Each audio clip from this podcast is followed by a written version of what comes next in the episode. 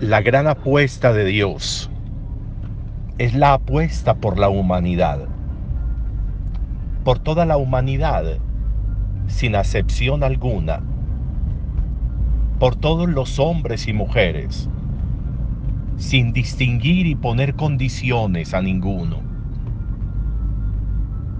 No se exige la bondad para ser hijo de Dios. No se exige la perfección para ser amado por Dios. No se exigen condiciones morales para ser amado por Dios. Dios ama a todos. Y eso es esencial reconocerlo. Ese es, ese es un hilo conductor del cristianismo. Por eso hoy hemos repetido en el Salmo eso tan bonito de que Dios ama a todos, de que Dios ama a todas sus criaturas, de que el Señor es bueno con todos, con todos. Ese todos para nosotros tiene que significar algo. Nosotros que ponemos tantas condiciones, nosotros que clasificamos tanto, nosotros que rotulamos tanto, nosotros que bandamos como un memorial de condiciones para amar, para servir, para querer. Y Dios no. Pablo sigue en su carta a los colosenses, dándonos los trazos estructurales del cristianismo. Y como Dios, como Jesús, pagó por nosotros, por todos. Esas cláusulas que nos condenaban, ese recibo de deuda que nos mantenía en prendería, hipotecados, lo pagó por todos. Tomó ese recibo y lo crucificó para pagarlo con su sangre, con su vida. A todos, por todos, no por algunos. Y lo mismo encontramos nuevamente en Jesús, en el Evangelio. A un Jesús que siente compasión de todos.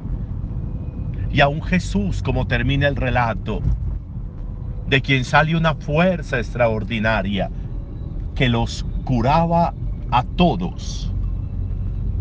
Ese todos de nuevo va a significar para nosotros el ejercicio importante de una fe que no pone condiciones.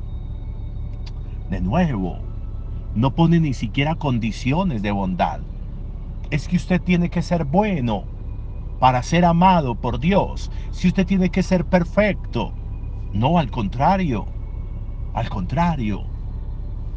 El médico se envía no a los sanos, sino a los enfermos.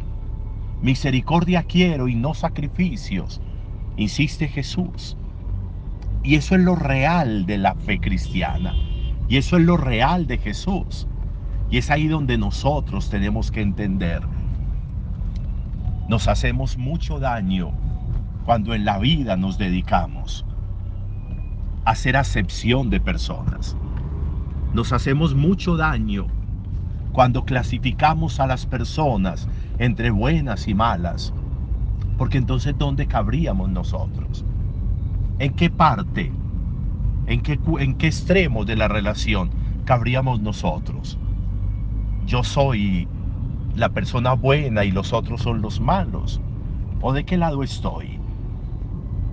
Cuando clasificamos, cuando condicionamos el amor, la ayuda, el servicio, la presencia, como hemos estado diciendo, la capacidad de cercanía, cuando la condicionamos a condiciones morales, la vida es muy enredada. Por eso Dios no se mete en eso. Dios, que hace salir su sol sobre malos y buenos y envía la lluvia sobre justos e injustos, dice la palabra. Dios que nos enseña a amar a todos, que nos enseña que Él es bueno con todos, ese requisito, esa condición de nuevo, de totalidad y de amor sin condiciones, nosotros tendríamos que revisarlo. Hasta dónde he perdido oportunidades enormes en la vida, porque me da por clasificar y he perdido oportunidades de cercanía, de amistades, de muchas cosas, porque tipifico entre malos y buenos. Dios es bueno con todos. Qué bueno que nos sirviera eso como una, como una jaculatoria para que durante el día la fuéramos repitiendo.